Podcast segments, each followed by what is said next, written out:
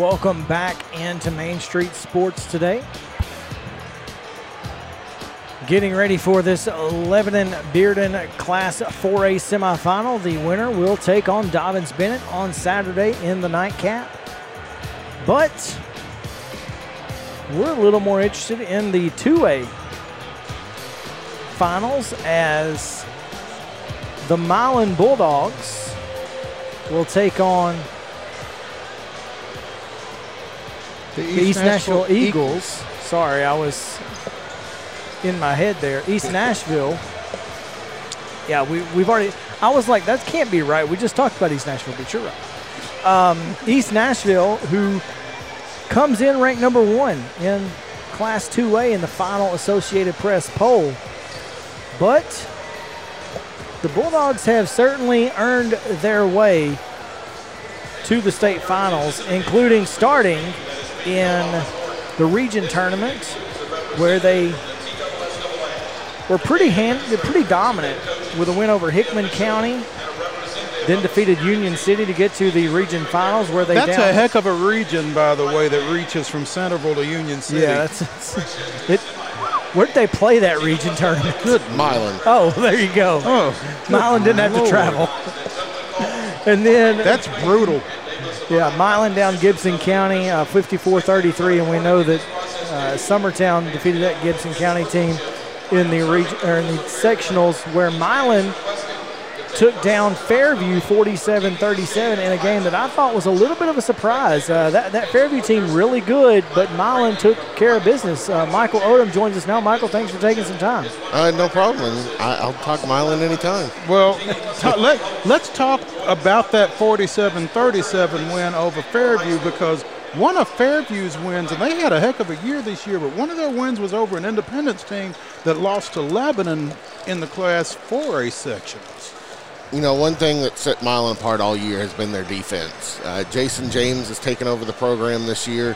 Former UT Martin coach? Yes, he coached at UT Martin for 3 or 4 years, got out of the college ranks, went back to the high school ranks, was at Germantown, then he went to Kenwood, and then this past year he took over Milan.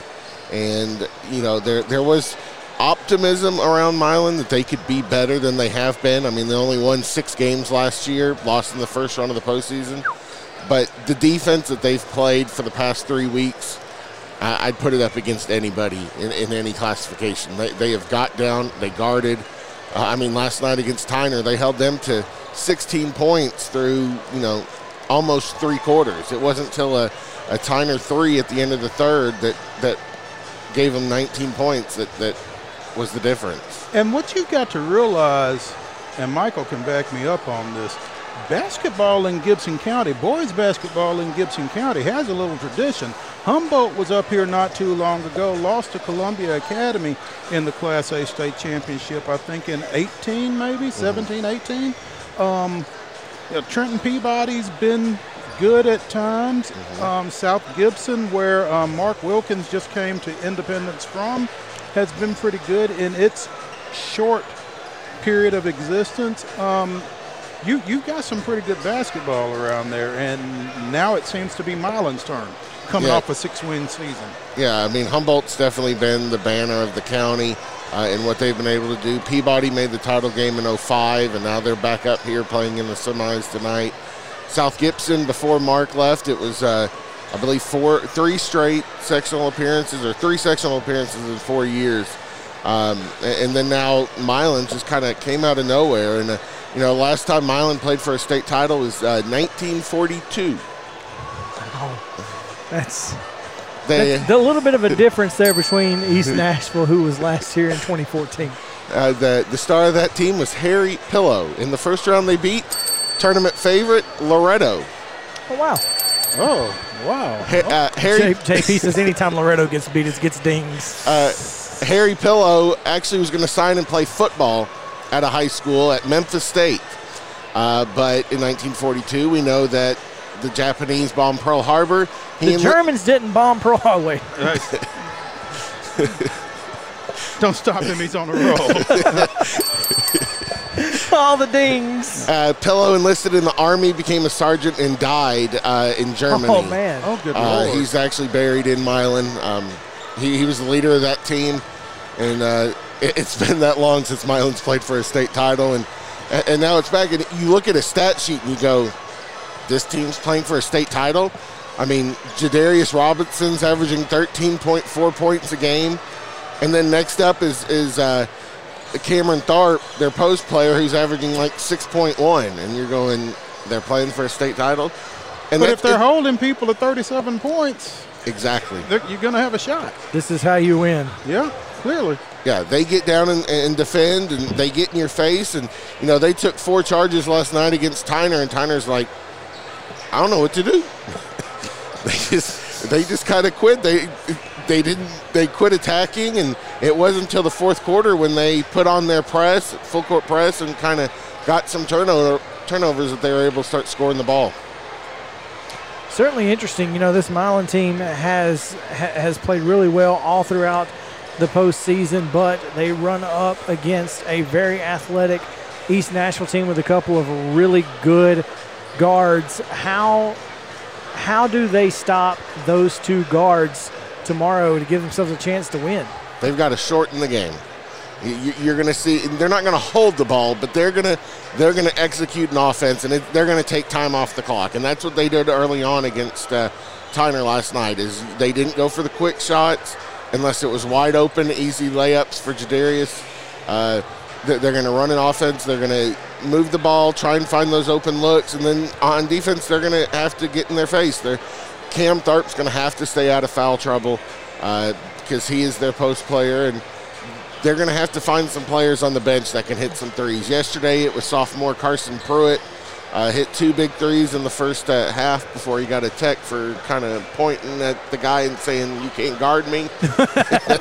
But he wasn't wrong. Regardless of the accuracy. Michael, as you talk about Milan and the fact that the Bulldogs have kind of hung their hat on defense, particularly through this postseason, I don't know if you've had a chance to see East Nashville yet or not. It would feel like to me they're going to have a challenge staying in front of Jalen Jones and Gerard Taylor. Oh, yeah, without a doubt. I mean, going into the tournament, East Nashville was the favorite, and I still think they're favored tomorrow. But, I mean, what a run Milan's put together. Like you said, I mean, Fairview is very good. They had some great shooters. York had Nick Smith, who is definitely one of the best players in 2A, and fought them to double overtime. And, you know, Tyner had a big kid inside that scared me going in. I thought that he would give Milan trouble, and Tyner was more athletic. They were faster. Milan just seems to find a way to win. And you can't overestimate that ability either. I mean, there's something to be said for it. And, that, you know, it's never happened at Milan. Milan's always been the 6, 7, 8 wins. We hope to get to the first round of the district, and then it's over. I mean, they haven't made the region tournament before this year since 2005. So, I mean, they've lost in the first round of the district every year. So they've played way deeper into the basketball season than their baseball coaches used to then. Huh? Yeah. And that's a key there. You know, it's interesting because when you think about that, and now I'm sure some of these players were part of the state finals football team from a couple of years ago. I guess it was last year. But still, you know, this is a big moment. You're playing for a gold ball tomorrow, and that can sometimes get to you. I agree. This is a big moment. And you know, they have, like I said, they haven't even been in the region tournament, so the moment has been big for them every game. But here, and here's the backside of that. This is the first time that they played past the district tournament in 17 years. These guys are playing with house money. Yeah, there's that. I mean, the fact is that there's no reason for them to come out here tight tomorrow. Their parents didn't even play in the state tournament. Their last state tournament appearance was '68. Yes. So these kids' grandparents would have had to play in the tournament, not their. I mean, that's so exactly. You've got nothing to lose. Go out and play your game, and see what happens. And I think that's what they've done. I think that's both games. They've came out loose, and they play defense. And, you know, what do they have to lose? They're not expected to be here. Nobody. They're heroes whenever they go back to Milan. Oh, I agree. I mean, that's they've Jason James. You know, I think he could be at Milan the rest of his life. I mean, he can name when he wants to leave. I mean, Milan's going to keep him as long as he wants to stay.